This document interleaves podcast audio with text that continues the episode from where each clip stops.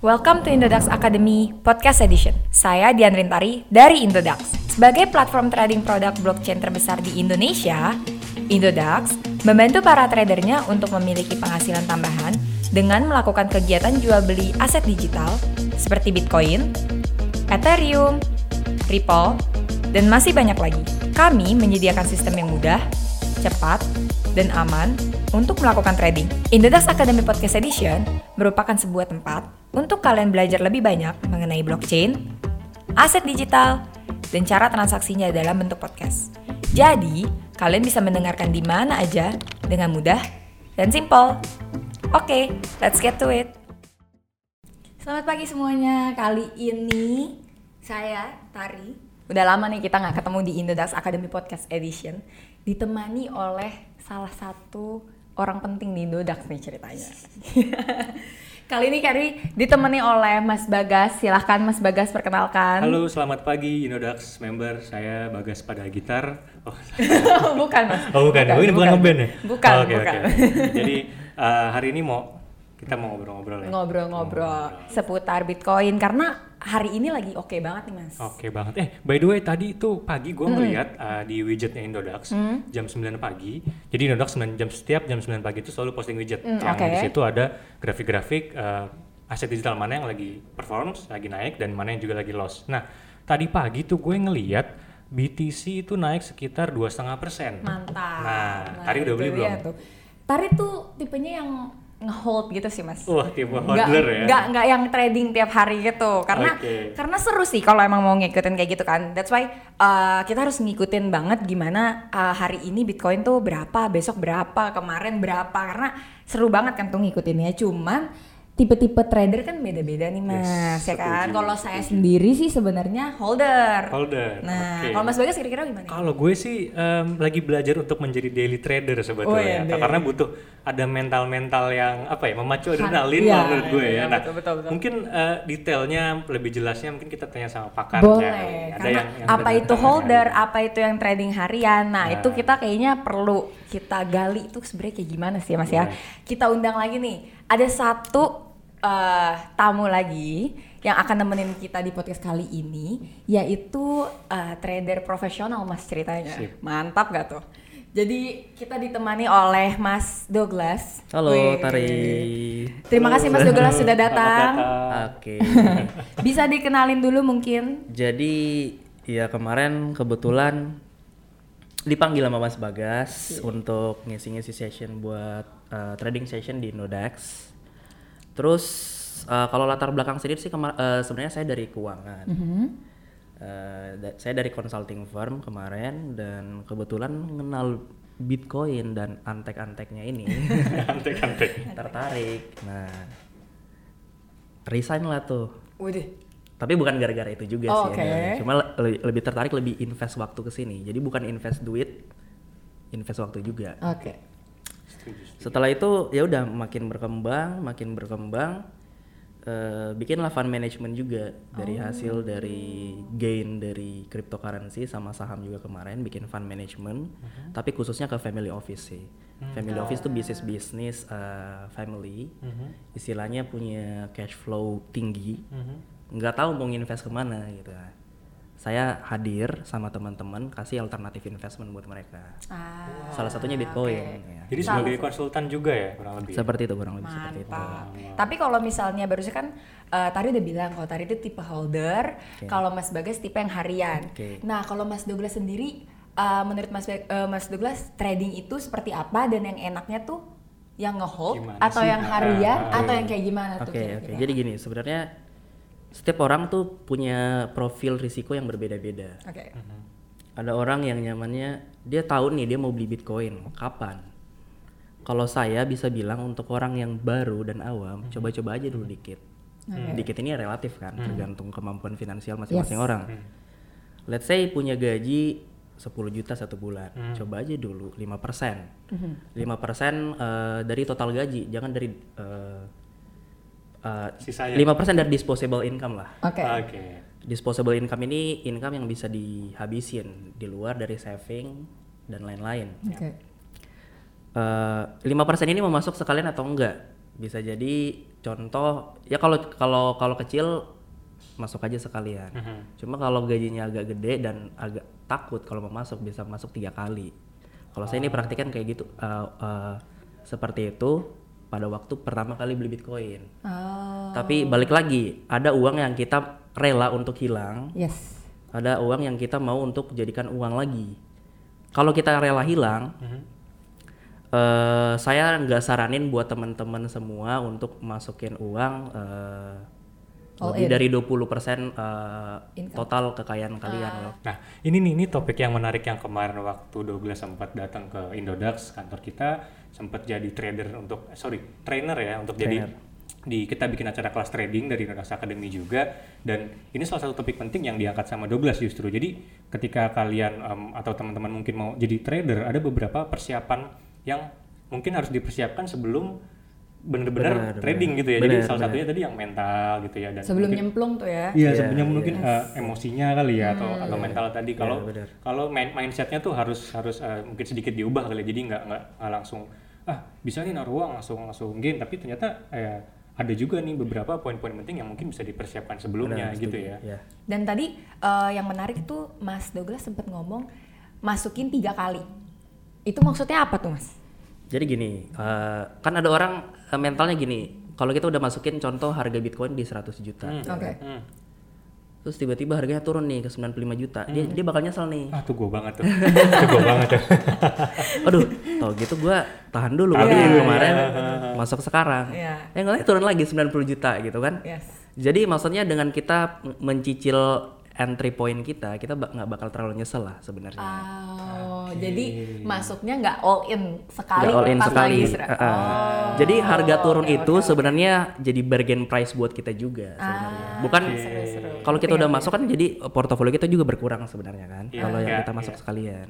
Tapi jangan greedy juga kalau harganya naik jangan jangan nyesel kalau kalau udah bagi tiga Aduh, tahu gitu kemarin masuk 100 semua. Enggak nggak Ya, bisa nggak seperti bisa itu. Nggak bisa gitu juga itu. ya. Iya, iya, iya. Dan sebenarnya kalau di Indodax pun emang nggak usah gede-gede banget juga sih mas. Kita trading di Indodax tuh bisa mulai dari 100 ribu rupiah. Benar, benar.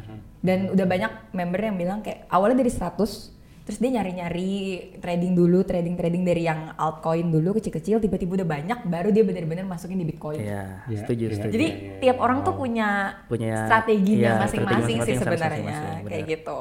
Nah, kalau misalnya Mas Douglas sendiri eh, ada yang trading harian kah atau ada yang di hold kah atau dua-duanya jalan atau kayak gimana tuh? Jadi gini, sebenarnya kan saya sekarang lagi ngerunning fund management. Oke. Eh, sebenarnya sih saya nyimpen buat private, tapi nggak apa-apa saya buka untuk publik. Namanya Bull Wells. Ya mungkin eh, websitenya bisa nanti dilihat. Jadi saya di sini pakai strategi nih. 55% saya masukin ke saham global, saham Amerika. Eh, terus sekitar 25% tuh saya masukin ke cryptocurrency.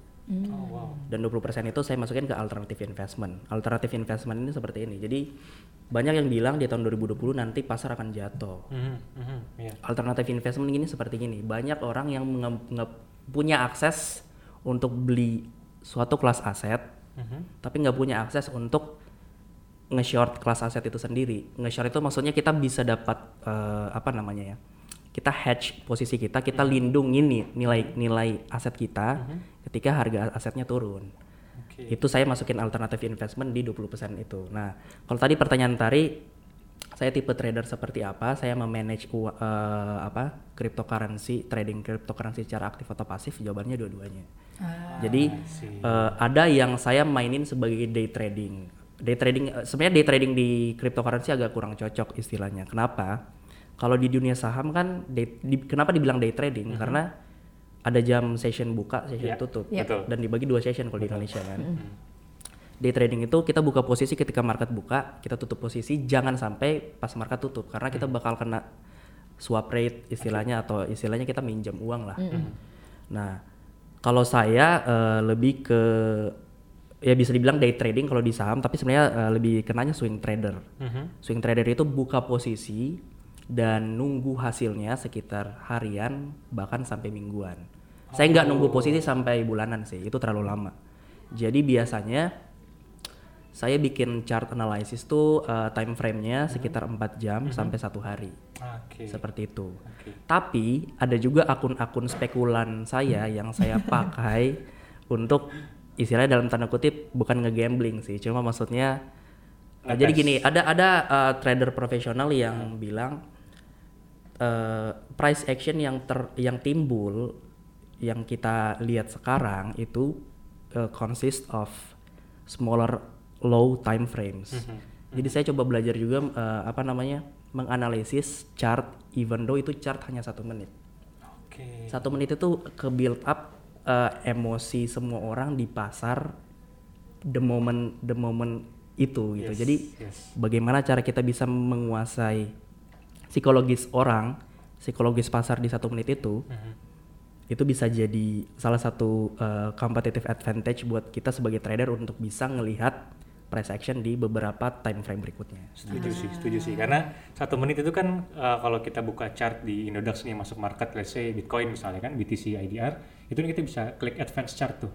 Nah, di situ kan kebuka satu chart yang lebih detail lagi. Nah, kalau gue pribadi juga, gue suka switch gitu sih, kayak cobain dari satu menit, terus oh pergerakannya sekian, terus coba sosokan aja gitu, sosokan belajar gitu. Kayak 15 menit, terus mungkin yang em, satu jam gitu. Iya, Terus baru mungkin eh, ya dengan dengan apa keputusan sendiri ah coba ah beli gitu coba beli ah gitu. Nah apa namanya?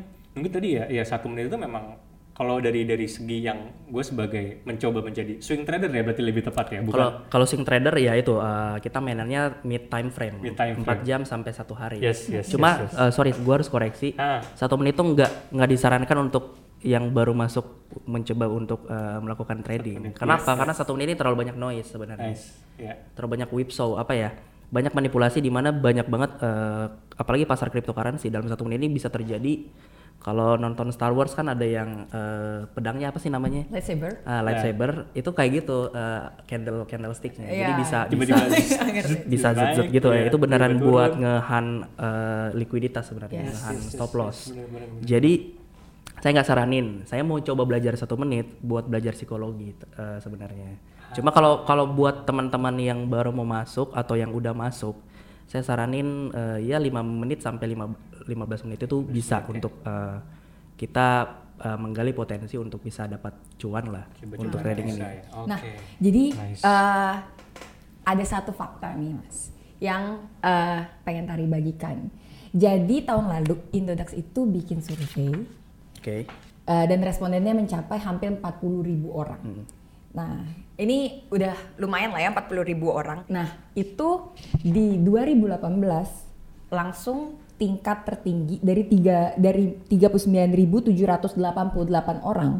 Mereka menjawab bahwa hampir se- eh, lebih dari 10 ribunya beli eh, aset digital pertamanya di tahun 2018. Nah, menurut mas-mas kalian kira-kira gimana sih eh, landscape cryptocurrency di Indonesia saat ini eh, dengan mencuatnya Bitcoin, dengan harga Bitcoin yang saat ini seperti eh, yang tadi kita bilang 113 hari ini, uh, how can we utilize Bitcoins? Nah itu menurut mas-mas kalian gimana sih bisa digunakan di Indonesia boleh dari Mas Douglas dulu Douglas atau? dulu mungkin Douglas dulu mungkin boleh jadi gini saya pakai sudut pandang trader juga ya yes Jadi nggak selamanya suatu kelas aset itu bernilai harus punya utility. Oke.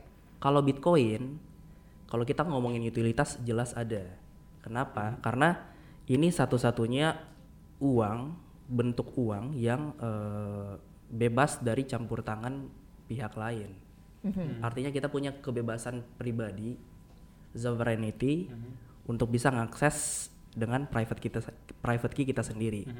Di samping itu, blockchain teknologi di balik Bitcoin ini itu nge-backup 100% nilai aset Bitcoin. Jadi, let's say kita eh, saya banyak kemarin nge-advise klien beli Bitcoin, masukin ke safe deposit bank-bank let's say bank Mandiri, bank BCA mereka punya jasa safe depo- safe deposit. Itu kita sewa, let's say satu tahun bisa kita bayar 1,2 juta Ya. untuk ukuran ledger. Ya. Ledger ini kan kayak cold wallet kan. Jadi ya terserah nanti mau diambil 10 tahun lagi, lima tahun lagi untuk eh, kebutuhan pendidikan anak atau apa. Karena begini, as long as eh, blockchain nggak eh, selama ini data Bitcoin ini uptime-nya tuh hampir 100%. Artinya blockchainnya nggak pernah mati. Even though internet di, di dunia itu mati, blockchain bakal tetap jalan Iya. karena bisa ditransmisikan melalui gelombang radio juga. Jadi as long as blockchain masih ada nilai ini nilai utilitas bitcoin ini bakal tetap ada dan juga banyak orang-orang yang percaya dengan dengan satu kata aja dengan kata percaya ini itu udah orang-orang sebenarnya nge-transfer energinya dia. Iya, vibes-nya gitu ya. vibes bukan bukan vibes aja sih maksudnya uang juga sih sebenarnya.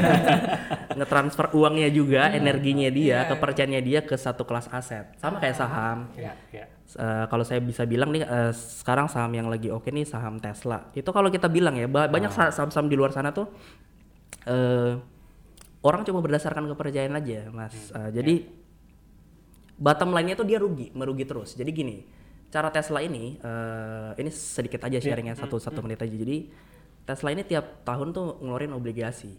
Obligasi itu surat utang buat nutupin cash flow-nya dia. Cash flow Yes. buat bayar gaji pegawai buat bayar kontraktor siapa pun itulah.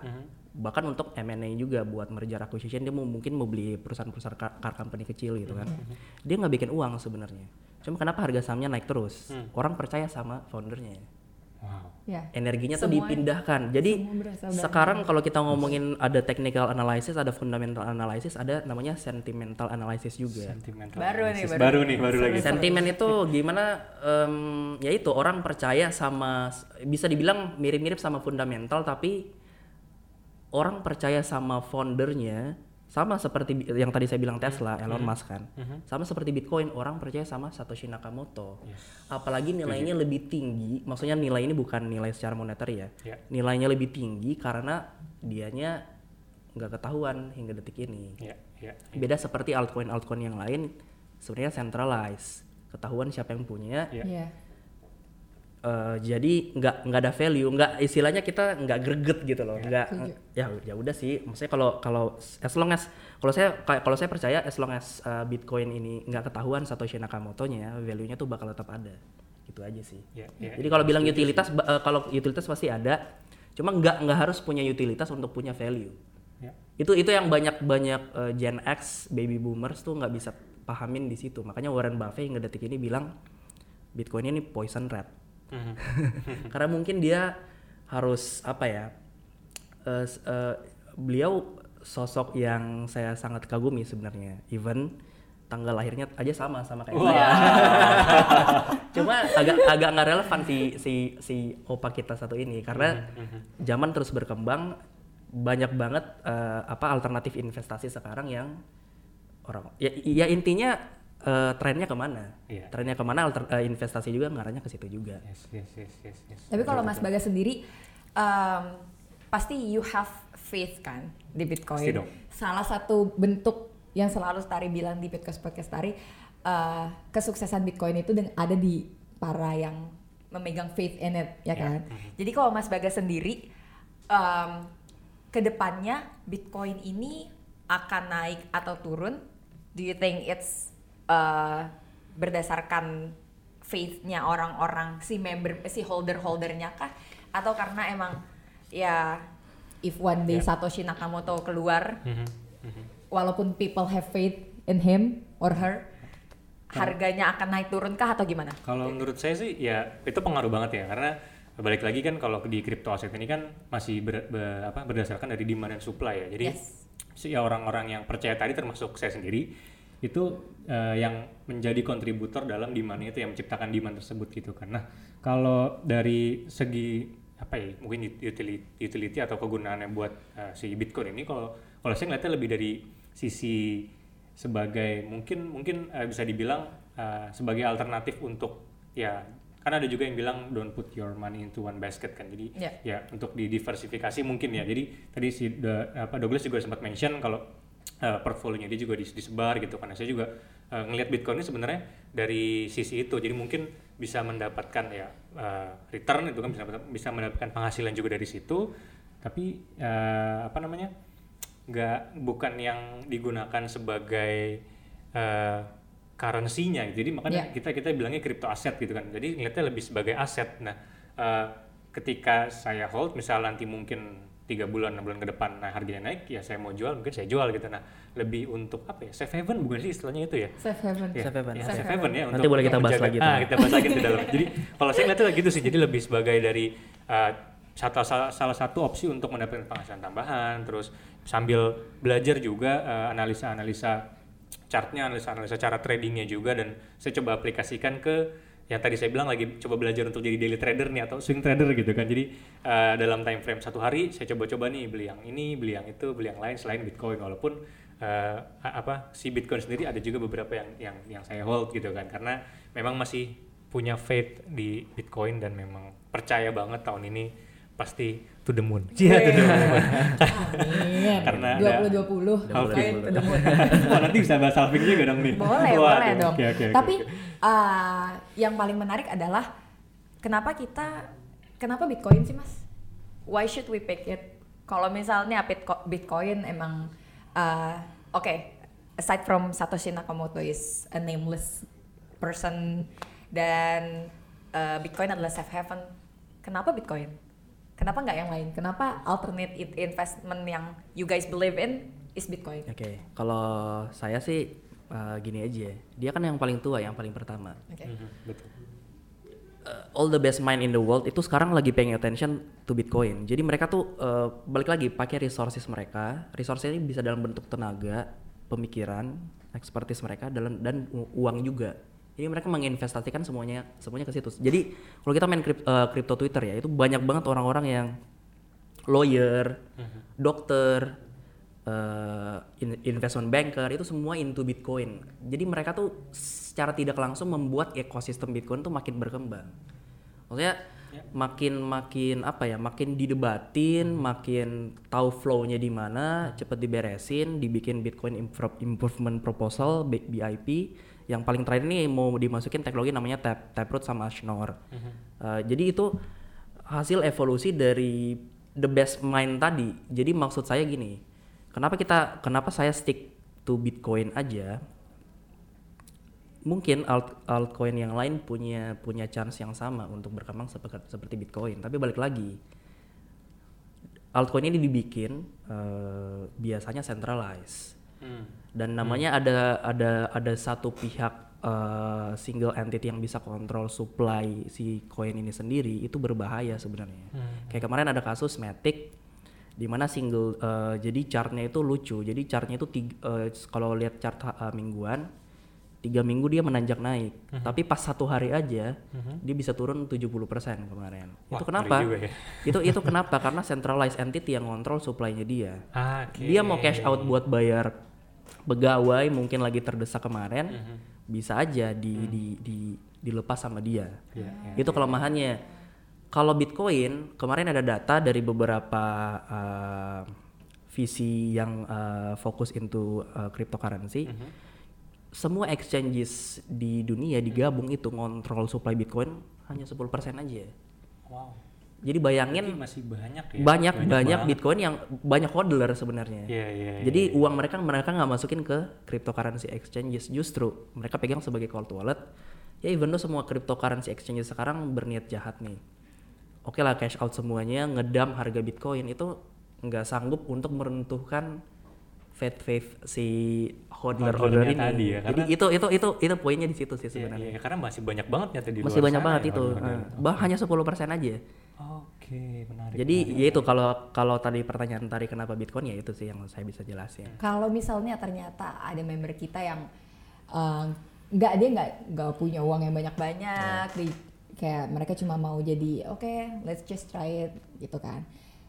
Anggaplah namanya, mungkin mereka nggak awam, tapi mereka pemain-pemain kecil lah gitu. Kenapa mereka harus pilih Bitcoin? Kenapa mereka eh, nggak uh, nggak coba not saying altcoin is okay. not good. Okay. Kenapa mereka harus coba pokoknya kenapa Bitcoin sih untuk si orang-orang awam ini gitu. Mas Bagus mau mau duluan. Kenapa Bitcoin? Ya. Karena kalau dari saya juga mungkin poinnya hampir mirip-mirip ya sama sama Douglas ya dari yang paling terkenal pertama dan dia yang paling tua jadi semua attention di dunia tuh ke Bitcoin gitu dan mungkin karena dari sejarah pergerakan harganya juga di 2017 akhir yang sempat uh, tinggi banget gitu kan jadi um, dari segi uh, apa tertenarnya dia ini udah tenar banget jadi kalau kalau saya kenapa Bitcoin karena memang itu yang udah paling tenar itu aja sih dari dari segi yang awam ya mungkin nggak tahu kalau dari yang eh, profesional kah atau mungkin dari yang orang awam lain mungkin nggak tahu sudut pandangnya yang intermediate gitu-gitu Ah. mas Kalau tadi kan Tari nanya eh, orang yang udah nyemplung di dalam, kenapa nggak pilih yang lain? Sebenarnya bisa sih, cuma saya bilang hampir mirip-mirip gambling sebenarnya.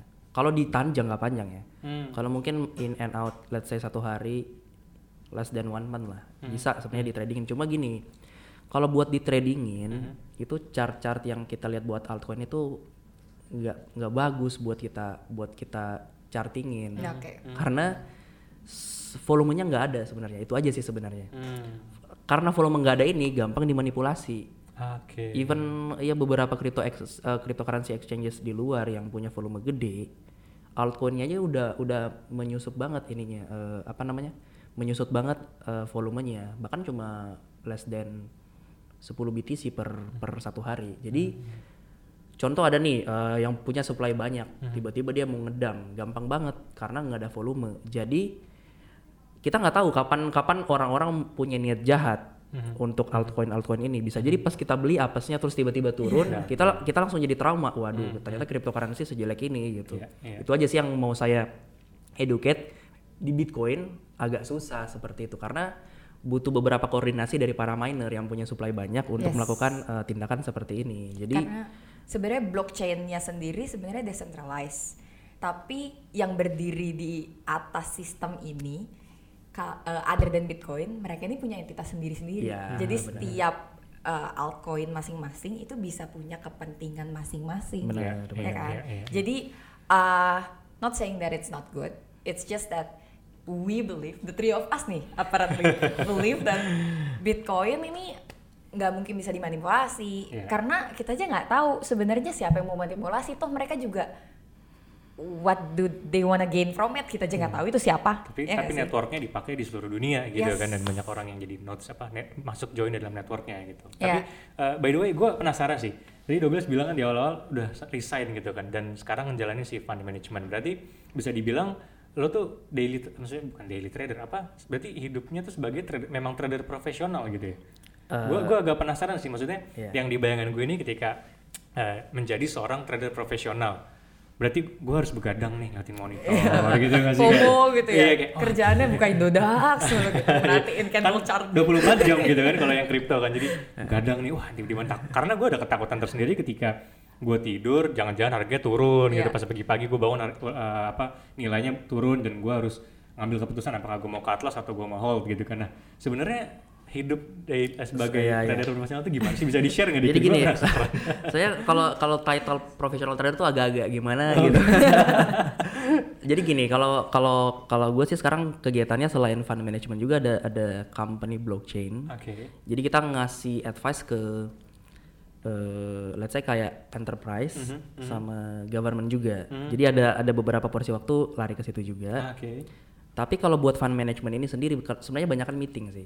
Ah. Banyak meeting jadi kita dealing dealing sama calon investor. Oke gimana? Nah di belakang layarnya itu sebenarnya yang ya mungkin kalau dibayangin Mas Bagas sampai ngeliatin chart mulu tiap hari sebenarnya nggak juga. Oh enggak juga. Gitu. Soalnya kayak di film-film gitu kan. Cuma begini ada satu satu momen di mana ya gue mau tra- trading kayak gitu. Ah. contoh sekarang nih ya kan? Ah, ah. harga bitcoin lagi naik ke 8.500 dolar sekarang yes. sekitar 130 ti- udah naik sih kayaknya dulu kalau dirupiahin sekitar 130 let's say 135 juta lah. Nah ketika lagi ada breakout kayak gini biasanya tempted buat eh, trading kenapa karena udah udah bakal bikin pola baru karena kalau lagi sideways lagi lagi lagi jadi gini, gitu ya jadi pasar sebenarnya kan ada bergerak dalam beberapa dalam beberapa pola. Mhm. Pertama na- namanya rotational, Rotation- rotational atau sideways itu hanya hanya di situ-situ aja, Mhm. sideways lah. Pergerakan volatilitasnya lagi rendah. Iya. Terus bisa jadi lagi ada tren, Mhm. Tren naik nih sama-sama kayak sekarang sebenarnya lagi tren naik. tren Jadi kalau kalau buka uh, chart hourly lagi tren naik, chart 5 minute, cha- chart 15 minute itu sebenarnya lagi ada tren semua. Oke. Terus ada juga pasar lagi rebound. Eh, sorry, lagi rebound itu berarti lagi jatuh.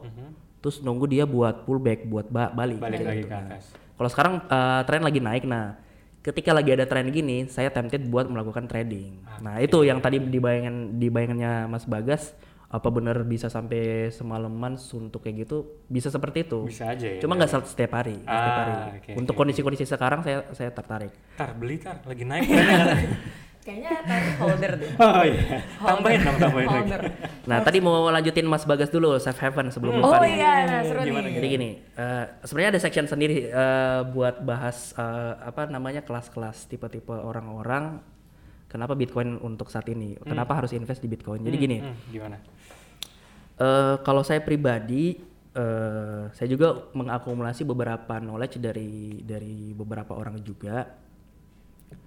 Eh, Bitcoin ini kita kalau bisa jangan kita ang- panggil sebagai safe haven Oke. sebenarnya dia punya punya punya punya personality, punya trait sama seperti safe haven.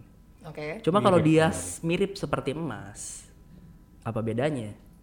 Ya. Apa yang bikin eh, trader-trader, spekulan-spekulan yang main ratusan juta dolar milih Bitcoin over gold? Gold. Ini chart yang barusan eh, pagi ini yang di mana Bitcoin naik dari 8.100 ke 8.400 barusan tadi pagi, secara nggak sengaja juga chart gold itu turun. Kemarin kan pas eh, kasus eh, Iran sama Amerika. Amerika, Ya. itu sampai derajat kemiringannya, slope-nya, turunnya si eh, sorry ha- naiknya harga emas sama naiknya harga Bitcoin itu sama, sama oil. Saudi Aramco justru turun harga sahamnya karena banyak facility-nya di dekat eh, Irak. Ya. Itu kenapa eh, itu berarti korelasinya positif. Kalau kalau harga emas naik, Bitcoin naik berarti korelasinya positif. Oke. Pagi ini Bitcoin menunjukkan kebuasannya. Justru dia naik, Gila. harga emas turun. Korelasinya berarti nega bukan bukan artinya nggak ada korelasi, Nggak ada korelasinya korelasi, betul. negatif. Betul. Korelasinya negatif ketika harga Bitcoin naik, gold turun. Hmm. Ini ini aja kita ambil dari dua recent eh, eh, recent ini aja eh, apa eh, fenomena aja. Mhm. Ada kalanya Bitcoin searah dengan gold, ada kalanya Bitcoin tidak searah dengan gold. Ini yang saya suka. Ini yang semestinya institutional investor juga suka. Oke. Nggak ada korelasi, Nggak nggak ada ada korelasi. Kadang dia punya korelasi positif, kadang dia punya korelasi negatif. Iya, ya berarti nggak nggak tentu ya nggak setiap harga emas naik terus tiba-tiba Iya, Bitcoin benar-benar benar-benar the moment the moment harga Bitcoin naik pagi ini jam kita UTC plus 7 ini naik turun. emas turun persis. Artinya ada capital flight, ada ada dana yang kabur Iya. dari investor yang eh, biasanya main gold dipindahin ke Bitcoin. Bitcoin. Wah, seperti itu. Seru banget sih, soalnya si World War 3 nih ceritanya yang kayak eh, Iran Amerika ini sebenarnya seru sih. Emang Nari juga suka sih Mas bahas itu. Gara-gara gara-gara ceritanya Suka perang ntar ini. Oke, jadi ceritanya eh, kenapa safe haven ini juga lagi keluar? Eh, sekarang orang-orang lagi pada eh, nyari karena mereka siap-siap takutnya Wall Street hancur. Mhm. Jadi mereka kayak ya benar tadi alternatif investment tuh ke mana nih? Karena eh, aside from Wall Street, aside from gold, Bitcoin tuh entitas sendiri, ya kan? Jadi banyak banget yang nanya bahwa eh, gimana nih eh, World War gitu kan? Biasanya Wall Street langsung turun kan? Nah mereka langsung mau ke mana nih? Dia bingung kan? Nah banyak yang pada pindah ke aset digital. Ini ini proven. Iya, iya. Ini ini real talk. Orang udah banyak yang melakukan hal ini. That's why gold bisa turun. For some reason kok Bitcoin tetap going strong, Yes. malah naik, ya kan? Dan Ya. dan uniknya, gue baca berita kalau di Iran katanya harga satu Bitcoin itu bisa sampai lebih dari 300 juta Benar, rupiah. Wow. Cuma di Iran doang. Cuman nih? di Iran doang. Jadi kita arbit aja. kita harus ke Iran. Enggak, mereka karena pakai lokal Bitcoin. Lokal Bitcoinnya kayak peer to peer. Beneran peer to peer jadi orang ke orang. Enggak lewat Ah. Zaman dulu ya, enggak lewat oke. venue. Pasar tuh sebenarnya ada dua, ada lead market sama dark market. Dark pool. Jadi orang pasang order book bisa nggak kelihatan. Oh, jadi itu yang bikin harganya karena tadi peer to peer juga ya. eh beda juga sih sebenarnya. Kalau peer to peer itu lebih ke gini sih, eh, eh, bisa dibilang OTC over the counter. OTC, yes. Eh, namanya RAN RAN protokol, Republic Protocol itu eh, tikernya RAN. Dia bikin dark pool untuk crypto. Jadi let's say kita mau beli Ethereum nih. Kita bisa ngepost eh, bid order tapi nggak kelihatan sama orang lain. Taunya kemakan aja ordernya. Oh. Kenapa kenapa ini penting? Dark market dark pool ini penting. Contoh kita mau beli jumlah banyak Bitcoin kayak gitu ya kan. Kita butuh provider di mana mereka nggak bakal kasih tahu kita bakal nge- nge- ngebeli Bitcoin. Contoh kita punya duit satu satu satu miliar dolar nih, Iya, ya kan? iya. Berangan-angan dulu. mumpung gratis mumpung gratis Kalau orang-orang tahu kita mau beli banyak kayak gini, apalagi kita masukin di exchange, orang-orang bakal mahalin harganya dong, benar Yes, nggak? yes. Atau enggak kita bakal makan semua order book yang ada di Iya. atas. Ada di sana, itu iya. bikin Betul. biaya kita untuk mengakuisisi Bitcoin lebih mahal, Iya. benar nggak? Nah, Iya. itu tujuannya kenapa ada pasar-pasar gelap seperti ini. Ah. Nge- mau beli diam-diam. Iya, Tapi jadi dia di matchingin secara ya dalam tanda kutip diam-diam juga. Begitupun kalau orang ada yang mau jual. Ah, Orang kalau mau jual kasih tahu intensinya saya mau jual 10.000 Bitcoin. Itu kan or- pasar bisa jadi panik kan? Iya, itu bisa bisa ngedrive harganya jatuh. Orang yang mau jual tadi nggak favorable buat dia untuk jual harganya karena beberapa Bitcoinnya dia bakal lebih murah daripada harga pasar. Makanya dia ngepost harganya tuh diam-diam lewat dark pool tadi. wow ini banyak banget insight baru ya, Ya, dari ya, dari ya. Mantap. Jadi eh, nggak kerasa nih mas, kita udah lama nih. Hmm. ngobrol. Karena kalau misalnya bahas Bitcoin tuh nggak cukup Bener, sebentar. banyak Iya, banget. iya. banyak Seru banget Iya, ya kan, iya. apalagi dengan adanya recent activities dari si Amerika dan Iran Iya. saat ini, eh, orang tuh banyak yang pada lari ke Bitcoin. Sebenarnya that's the whole idea of this uh, topik sih sebenarnya. Kenapa orang lagi pada lari ke Bitcoin dan um, salah satu tujuan dari podcast ini adalah Tari juga pengen orang untuk tahu bahwa you're not choosing the wrong asset sih sebenarnya kayak gitu. Terakhir deh, terakhir sebelum sebelum closing, gue penasaran sih. Apa Ini- Ini menarik banget soalnya sama Apa, sama apa, Douglas apa, sih seru. Selalu seru kalau ngobrol sama dia. terakhir, gue gue pengen tahu nih eh, proyeksi kripto aset di di 2020 dari Nah, dari Douglas tuh gimana sih kira-kira? Oke, jadi ada aset manager, ya manajer investasi lah, Hmm, hmm. yang pegang dana pensiun dan yang lain kan gini. Proyeksi 2020 balik lagi nggak ada orang yang bisa mem- memproyeksi, memprediksi sesuatu di masa yang akan datang. Yes. Cuma kalau kita ngomongin data, Hmm. data tuh belum terlalu kuat sebenarnya karena kita baru halving eh, baru berapa kali ya semenjak 2012, 2016 dua kali. Hmm. Dua kali baru. ini yang mau ketiga Ini kali. yang mau Ini tiga mau- kalinya. Tapi banyak eh, researchers di luar sana yang bilang nih, eh, kemarin saya sempat tulis juga ada namanya stock to flow ratio. Mhm, mhm. Stock to flow ini memodelkan harga Bitcoin sebelum dan sesudah halving. Jadi anggaplah gini aja, bia- kemarin eh, sekarang kita ada di kondisi di mana Bitcoin itu diproduce eh, setiap bloknya itu 12,5, Mhm. iya kan? Rewardnya ya? Rewardnya, Rewardnya nah. 12,5 BTC ya. Nanti setelah halving reward kita ini bakal ber, eh, benar nggak sih 12,5 atau 25? 12,5 benar ya, 12,5. iya. 12,5 benar. Jadi setelah halving nanti miner-miner ini dapat lebih sedikit. Logikanya aja, logikanya kalau miner dapat lebih sedikit, dia punya crypto facilities, mining facilities yang sama, keluar electricity, electricity yang sama, electricity, electricity cost, rent cost yang sama. Logikanya aja, mereka bakal cari cara buat ngedrive up pricesnya Bitcoin ini. Mhm. Itu logikanya. Jadi at some point dan gini, harga 7000 kemarin tuh agak-agak nyaman sebenarnya buat orang akumulasi karena udah hampir eh, jadi gini, eh, siklus tuh ada namanya siklus akumulasi. Ini ini udah kemarin udah semua berita jelek dikeluarin mengenai Bitcoin. Berita bagus juga segitu-gitu aja harganya. Sebenarnya orang lagi diam-diam. Mungkin yang tadi saya bilang, orang-orang lagi mengakumulasi di dark pool, lagi di dark market. Mhm. Mereka akumulasi. Nah, nanti begitu ada jadi gini, nanti mainannya media, Eh, wacana halving lah keluar, wacana Iya. wacana apalah safe haven tadi, let's say itu bisa ngedrive up prices ya bakal ngetes 14.000 dulu kalau harga Bitcoin. Mhm. Mungkin bisa ya mungkin bisa dalam 2020 2021 kalau Mhm. kalau tadi halving sekitar Mei 2020 katanya bakal take into effect itu sekitar 6 bulan sampai 12 bulan setelah halving. Mungkin kita bisa mungkin, Mungkin. kita bisa lihat all time high yang baru setelah 20.000 Damn. Jadi Semoga. seta- sebenarnya resisten resi, eh, nilai resistensi yang harus kita kalian tuh 14.000 bukan 20.000 karena 20.000 tuh kemarin sekejap aja. Iya, Dolar ya. Iya, dolar, yes. 14 ribu ini ribu ini udah kalau di technical analysis itu udah berapa kali dites. Mhm, mhm. Lebih tested daripada yang 20.000 Jadi 20.000 ini bukan resistensi yang yang yang yang harus kita kalahin sebenarnya. Yang kita kalahin harus 14.000. 14.000 ya. Setelah 14.000 ini mungkin kita bisa kalau kita bisa kalahin ya. Mungkin kita bisa lewatin 20.000 ini. All time high, all time high baru lah. Menarik, Catat. menarik, menarik. Dan Iya. masih ada waktu untuk ngumpulin Bitcoinnya dulu ya sebelum halving ya. Catat dulu nih tanggalnya. Oke, Jadi oke. eh, kemungkinan halvingnya itu di Mei 2020. dan masuk ke zona-zona efeknya 6 bulan sampai 12 bulan ya, Mas ya? Oke, benar. boleh dicatat tuh sama member. Siap, siap, siap. Oke, oke, oke. Terakhir tadi apa closing statementnya? Yes, untuk para member kita ada anything that you wanna add? Wah, kalau buat para member banyak sih, tapi yang pasti eh, ikutin terus sosial media kita, sosial media Indodax, di @indodax, Instagram, Facebook, YouTube, Twitter, kita udah ada semua. Terus eh, karena announcement-announcement yang eh, kita lakukan itu pasti ada di situ, pasti kita umumkan di situ dan yang paling penting nih kalau dari dari gue pribadi adalah eh, widget harga tadi tiap Yes. pagi kita posting harga. Jadi gue bisa kira-kira oh mungkin yang lagi trennya naik yang mana nih jadi gue bisa ngambil keputusan ah gue beli yang ini ah gitu. Untuk Yes. sambil sambil belajar belajar untuk apa ya belajar untuk trading juga gitu ningkatin skill juga. Kalau dari gue sih paling itu aja dan seks- apa dengerin terus podcastnya ini Iya, thank you Mas Baga.